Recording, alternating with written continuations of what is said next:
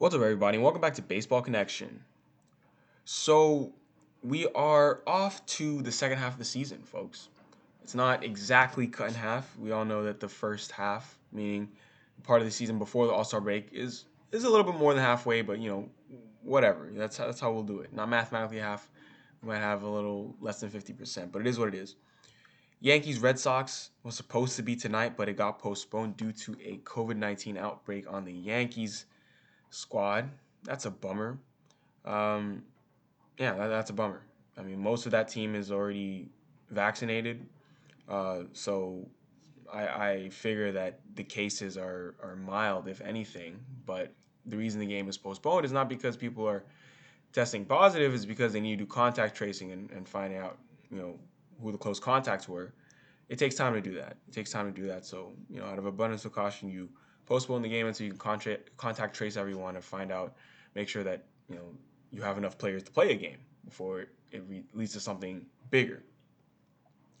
So with that being said, you know, there is no game tonight, but there is news. There is a lot of news. So a lot of teams are gearing up for the stretch run. A lot of Red Sox news today, actually. So three big pieces of Red Sox news. So number one is that they're calling up their number three prospect, Jarren Duran. They're calling him up, and he's going to make his Major League debut. He's an outfielder, and he had a lot of buzz in spring training, and he's been good in AAA, and now he's getting the call to join the Red Sox for their four-game series in New York. That's huge for them. I mean, this is a speedy left-handed hitter. The bat is there. You know, the offensive profile is there. For him, he's still developing defensively, though. But hopefully, you know, with some seasoning that comes. But yeah, Jarren Duran, you know, right now he's putting up good numbers at AAA. You know, he has 15 homers at AAA and 15 stolen bases. You know, 15-15 so far. You know, halfway through the season, that's obviously good stuff. And you know, what does that mean for playing time with the Red Sox? I mean, he's a left-handed hitter, so they might platoon him a little bit. I mean, he's a center fielder, so you could see a situation where they put Kike Hernandez back in center field when Jarren Duran is playing.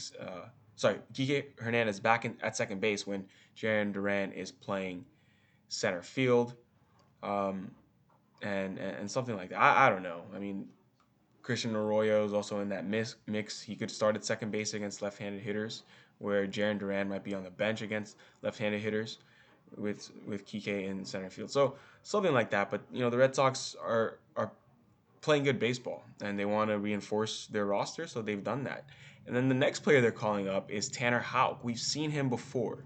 So he's, you know, their right-handed pitching prospect. He's been up in the major leagues already. He was up last year, and he was really good in the few starts he made last year. He was up at the very beginning of this season for two starts. He went 0-2 with a 4.35 ERA, but, you know, just the beginning of the season, he was filling in for Eduardo Rodriguez, who was on the injured list. But I like a lot of what I see from Tanner Houck. He's like a right-handed, I mean, mechanics-wise. If you look at him, his delivery, he's a right-handed Chris Sale. It's actually pretty crazy. Like, their leg kick, their stride, you know, their release, everything, it looks the same. There's mirror images. So, yeah, Tanner Houck is being recalled to the big leagues, and they're seeing that, you know, because the Red Sox have games, I believe they have 18 consecutive days with a game coming out of this All-Star break. So they're probably going to go with the six-man rotation so that they can make it through that, you know, because they have no off days for almost 3 weeks. So calling up Tanner Houck can make for a six-man rotation right there. And then the third piece of Red Sox news is that Chris Sale made a rehab start today. He started his rehab assignment at, you know, the Florida Coast League level, I think. It's his first game since August 13, 2019. You know, because shortly after that, he was shut down with elbow inflammation, and then he got Tommy John last year, blah, blah, blah. This year, he threw 3 innings. He was actually scheduled for 2, but he went for 3. 3 singles and 3 shutout innings. His fastball sat 94-95, touching 97. And that's great news for the Red Sox. They're expecting him back in August. So if the Red Sox continue to play well, you know, having Chris Sale back, that's like making a trade right there at the deadline without having to make a trade. You're bringing back hopefully a healthy Chris Sale, because last time we saw him, he was not healthy. He wasn't pitching to the level we know he can. So that, you know, a lot of optimism in Boston right now. A lot of optimism. Moving to the other coast, though, the Mariners are calling up Jarred Kelenic now, and he's going to open the second half of the season with the big league club. You know, they sent him down there to work on some things because, you know, when he first came up, yeah, he was overwhelmed. He struggled. He struggled in his first 23 games. He hit .096 with a weighted runs created plus of 11. So that's alarmingly bad. I mean, negative 0.7 wins above replacement. You just forget that happened because it's only 83 at bats, right? At the end of the day, when he gets going and hits a stride in a few years, this is going to be a blip on the radar. 83 at bats is nothing. But he had to figure some things out, and he's up. So, I mean, against AAA pitching, since he got sent down, he's hit .306 with a weighted runs created plus of 135. And, I mean, his strikeout rate has gone down. At the big league level, he was striking out 28.3% of the time. And then when he went down to AAA, only 14.3% of the time. He cut it in half. So if he can carry that, obviously it's not going to be the same, but he can carry some semblance of that kind of offensive production to the big league level, it's going to be a huge help to the Mariners because they actually find themselves in playoff contention. They're seven games behind the AL West, you know, behind the Astros for the AL West, but they're only 3.5 behind Oakland for that second wild card. They have a 48-43 record.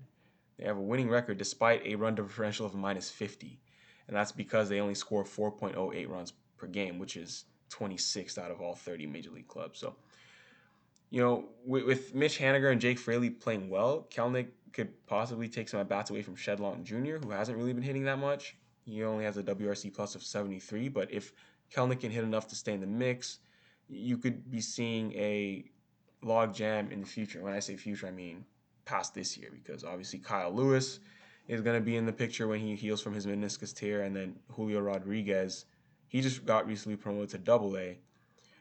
Haniger's only cost control through 2022 next year, and a lot of people talk about him being a trade chip, but I don't think they're going to trade him now because they are in contention at this moment.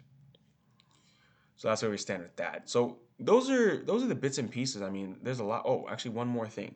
The Angels have signed Adam Eaton. So we talked about the White Sox releasing him the other day. The Angels went ahead and signed him to get some outfield depth. And yeah, I mean, they really need a corner outfielder because Justin Upton's been out for almost a month with a lower back strain, and Mike Trout's been out for 2 months with a right calf strain. I mean, both those guys are expected to start a rehab start soon, but they've been low on outfield depth for the past few weeks. So with a 10-year veteran like Eaton, although he hasn't really done much in the past couple of years, but with him on the market, they're saying, why not? We need some depth. So they got him. So that's going to be it. That's going to be how we start our second half. Unfortunately, no game tonight, but hey, we got some news, and we will have plenty of games coming right up tomorrow. It's going to be a full slate. So that's going to do it, folks. If you enjoyed this, please share with someone who'd be interested, and we'll see you next time on Baseball Connection.